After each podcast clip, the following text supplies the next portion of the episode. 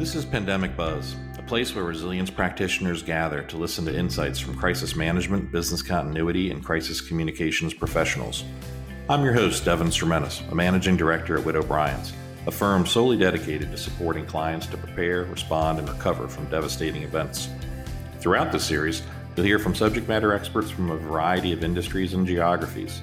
The intent is to share insights and best practices that you can adopt during these unusual times, or at the very minimum, some human elements that will further connect us as we adapt to new routines both at work and at home. Steve, thanks again for being a guest today on Pandemic Buzz. Devin, my pleasure. Glad you could have me. Can you tell our listeners your name, title, and where your focus is placed within your school?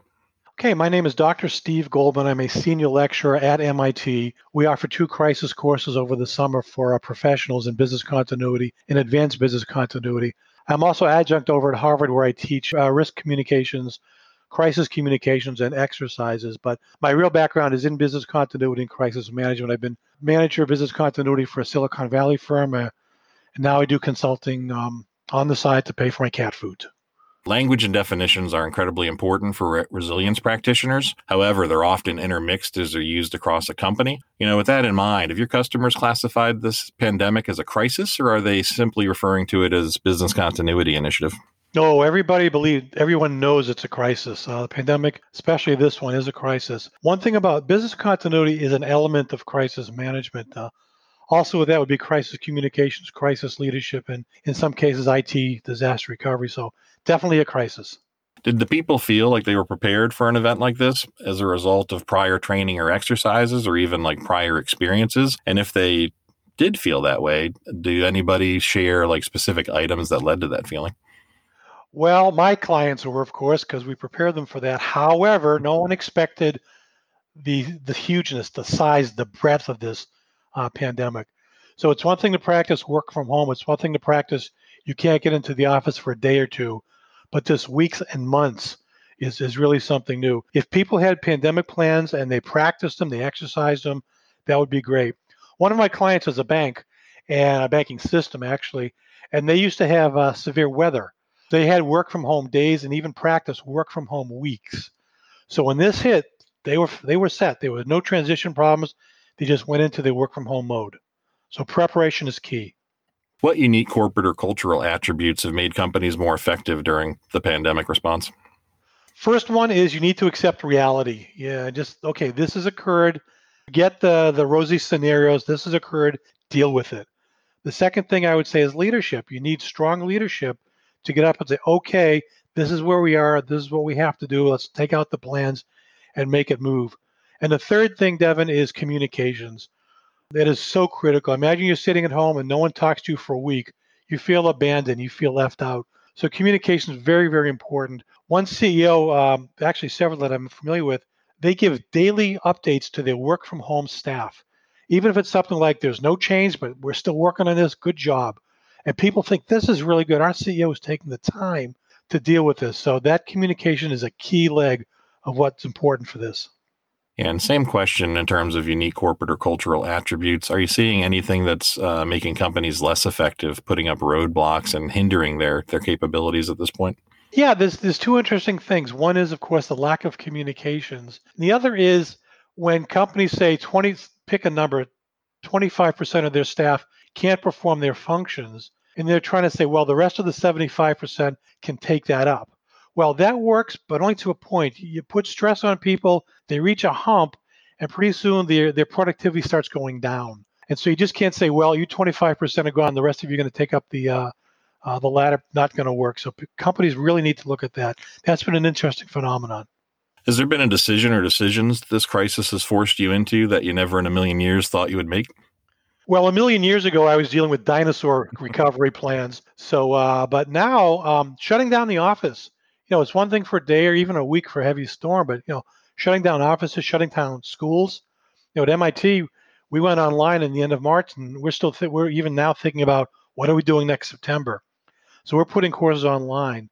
Uh, the work from home, like I said, the need uh, the need for that. People are looking at do we really need offices? How much of our staff can work from home, and, and do we really need a gleaming steel and glass building when we can just have people work from home? So that's working uh, differently. Another thing is employee assistance. You know, work from home is one thing, but family, when people work from home, it's like, okay, now my family's involved. Every day is work from home, is bring a kid to work day. How is that impacting people? This is not going well for some companies and for some people. So they're looking at that. Now, a big one, which is interesting, a bank banking system, you know, a worldwide bank, one of my clients, they had a buddy system. So let's say the bank in Boston failed for whatever reason. Their buddy bank, which is in Kansas City, would pick up the slack, would be able to run the Boston operations for a couple of days. And then, you know, for you up to a week was the plan. And then we said, okay, well, let's look at the real extreme. If Boston goes down and Kansas City goes down, we need a third backup. So we picked Los Angeles. That worked. Now, think about it. Today, all three offices cannot respond. So never in a million years did we think all three offices would go down. You've touched a little bit about communications too throughout those aspects. What have you learned about connections with employees and the ability to communicate with them during the pandemic?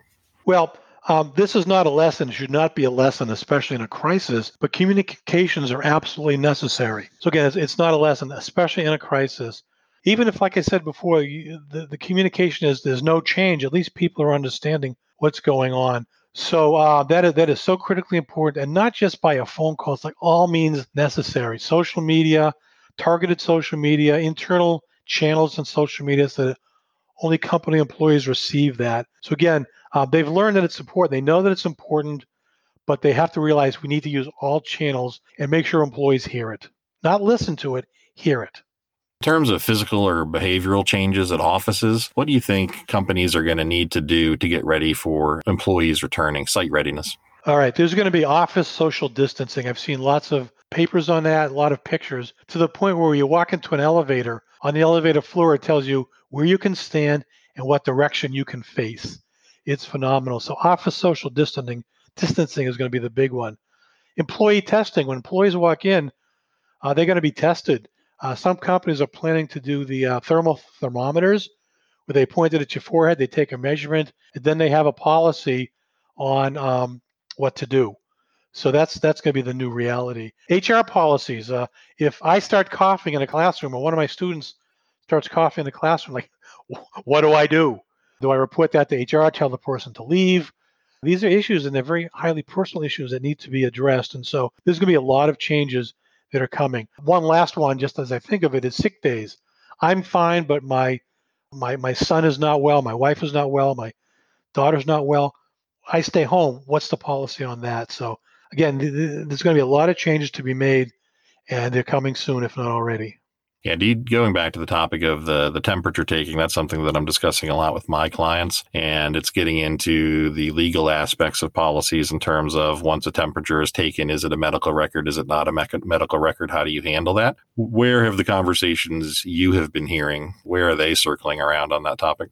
Well, right now, no one's complaining about it because they all want to get back to work. But once people get back to work, Devin, those things are going to happen. It's kind of like uh, an interesting parallel with social media so a company has a crisis or just a day-to-day event, you, Devin, go on social media to say your opinion. Well, there's company policies against that, but my lawyer friends tell me that's against First Amendment rights. This is a huge gray area in that. It may be a point where, well, you have to volunteer to work and take this temperature test, but if you don't volunteer, you can't work. So it's kind of like the old catch 22. I'm not a lawyer, I don't deal with that, but it's going to be interesting to see what HR and legal come up with once we get the site ready and measures have been put in place, all the parameters, new parameters and social distancing, the behaviors have changed, the the facility, the space is ready. What do you think is going to change in terms of workforce planning? Like how are people thinking about bringing people back? I've heard phases, percentages, A B days. What are you hearing amongst your clients?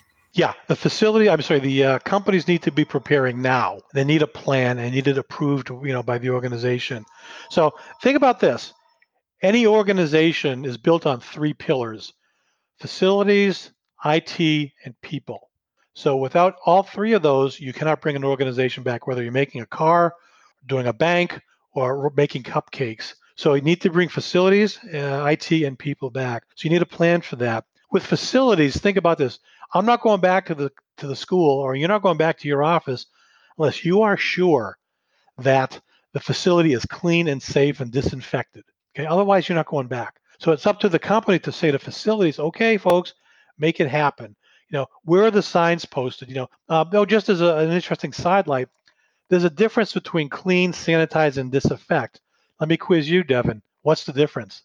Mm, I think that it depends on your perspective, right? Sanitize no. sounds more powerful. okay, clean, okay, sanitize and disinfect is move, remove, and kill the germs. Good. That's the difference. So when someone says they're cleaning it, no, no, no, I want disinfection. I want to make sure those germs are dead. Anyway, these types of policies we need to think about. You get you get an A plus because at least you tried. No problem. Yeah, thanks. Appreciate it. A for effort. uh, you but, go. but that brings up another kind of tangent to this conversation. So, from a communications perspective, and there's a little bit of change management that needs to be practiced here. You know, we, we're putting out guides and seeing others that are putting comms plans together for return to work, and some are structuring it like a month out, two weeks out, a week out. What are some other best practices that you're seeing in terms of really instilling that confidence in staff? Okay. Uh, again, I, I, go back to the facilities with the uh, disinfecting of the operations, making it look good as well as being good, making it, you know, making it show that you care as well as fully actually caring. The other thing to look at is dependencies. You just can't say, okay, I've got a, a car manufacturer or a bakery uh, let's just bring everybody back. So you look at your dependencies. So to build something, you need parts, you need supplies. Well, to get those, you need purchasing, and to get purchasing back, you need IT. So you can see you just can't bring back the manufacturing people without getting the parts and supplies. So, you know, in our field, you look at the business impact analysis, and you come up with your dependencies analysis. To get to point C, I need A and B. What are A and B? Supply chain is very important, but also distribution chain once you make your cupcakes or your cars or your insurance policies, how do you get that out there? How do you make sure your people have it, and how's it going to work? So it's a it, it's a complicated solution, but it's not insurmountable. It just takes people to sit down and think about their processes, what they do, how the system works, and how they want it to work under the new environment. Now that we're actually experiencing the first in a generation pandemic, how do you think this will impact how companies in general conduct business going forward? Because with the services organization that supporting myself, it's a lot of person to person and experiential kind of relationships that are managed. Yeah. Uh, first of all, work from home is here to stay. It's just a matter of how much. Actually, I'm doing a research paper on that. And a lot of companies, you know, a lot of people like work from home, but this is over a month or two. It's kind of like new. Uh, let's see how it works over the long term. There's a lot of problems with work from home, but they're not insurmountable. The, the social distancing, you know, to some degree, is, is going to still be part of the the new normal, as we say. And hopefully, you know, my humble opinion, I just hope it, it goes away. I mean, uh, you know, I'm, I'm not a big I'm not a big fan of a lot of the social distancing practices, although they're absolutely necessary. I just don't like them personally. You know, hopefully they'll vanish someday, but you know, not me to call. For example, on airplanes, are they going to get rid of all middle seats? That's something some of them are thinking about. But that's going to impact revenue. So there's going to be a cost factor. So there's this huge balance that people are going to have to think about. So that's going to impact them. Education, I cannot emphasize enough the, the need for personal interaction, questions. You raise your hand, you look at kids or, and, and students' faces. You know, you can't do that online. And so, you know, a lot of classes are going to be held online but uh, they really got to think about the value of, of, of that also. Yeah, agreed. And you, you touched a little bit on, you know, working from home for extended period of time. So, you know, I, I usually maintain pretty high balances and status on different airlines, travel a lot to support different leadership teams, but with little to no variance in routine, you know, I think it can put people in introspective places. So from a personal perspective, did you discover something about yourself during this time or something that you may have forgotten about yourself? Hmm. I work from home normally when I'm not in class. And so I, I'm not as disciplined as I would like myself to be. Let's just leave it at that. But Devin, on the other hand, you know, the, me look at the opposite side of the question. I really appreciate more the classrooms, the students, the interactions, the faces. When you see the light bulbs go on over their heads, like, oh, now I get this. That kind of feedback is so and so important. Restaurants, you know, I miss restaurants. I miss going out. I miss travel. I love to travel. I miss that too. So, and I guess the bottom line of, of what I really miss is the personal and professional freedom that we've lost. And I'm hoping we get that back real soon. Yeah, so talking about things that you miss uh, in a similar vein of thought, is there anything that was extraordinarily important to you before this happened that's no longer important to you at all, personally, professionally? Hmm, interesting question. I'll give you an example. One of mine is, you know, again going back to the the status and traveling and getting some of the perks that go along with having the statuses on airlines. I, I may be rethinking of how I'm going to conduct business, and is that much travel needed to sustain the level of business that I currently do or did? Yeah, yeah, no, I agree, Devin. Um, I'm kind of the same way with my consulting. You know, why do I need to travel there when we could do it with a webinar or you know Zoom or something like that? Um, the classroom, you know, I've taken online classes. I've given online classes some classes lend themselves well to doing that, you know, but others you just need that interface. Especially, I'll, I'll make fun of my friends at Harvard, the liberal arts classes. You really need that interaction, one on, one, not one on one, but in a classroom to share, and that's really hard to do online. So, good question. I'd have to think about that a little longer. No, great. So the world is watching to see if we're all moving into a new normal, which I think a lot of people are in agreement that we are. But I'm talking about a hypothetical where there could be a flu season, a pneumonia season, a coronavirus season, sometimes everything all at once simultaneously. So if you're following this hypothetical with me, what do you want to incorporate into future planning for crises or rather pandemics? Okay, number one is remote leadership. Well, number one is leadership making sure that there are people in charge who are trained and exercised and can do it. And one thing I'm sure you've learned as well as I have is people who have worked their way up the corporate ladder are not necessarily good leaders in a crisis. They require a special skill, a special understanding, a special personality.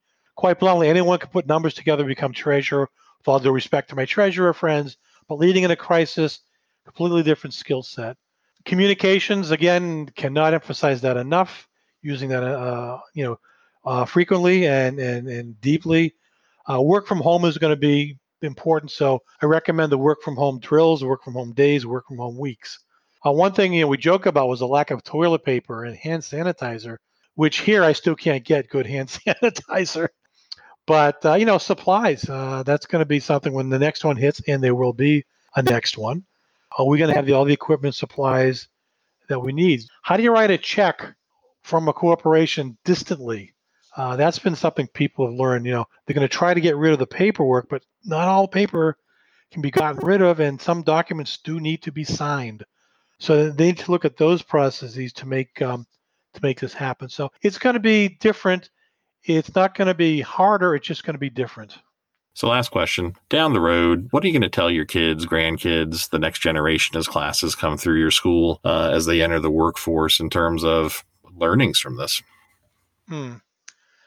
I would say three things. One is don't take life, family, and friends for granted.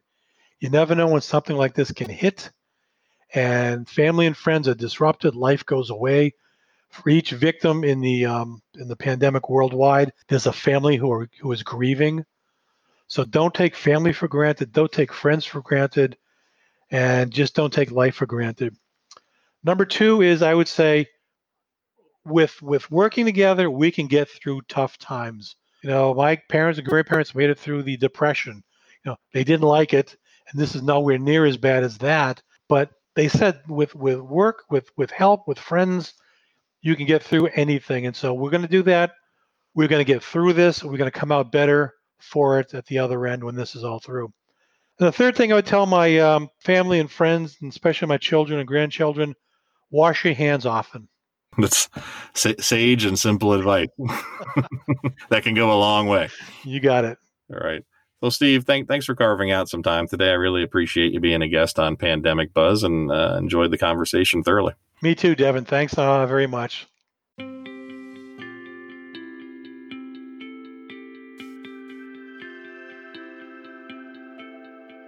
Thanks again for listening to Pandemic Buzz. Please like and share this podcast with your colleagues and be sure to catch our next episode.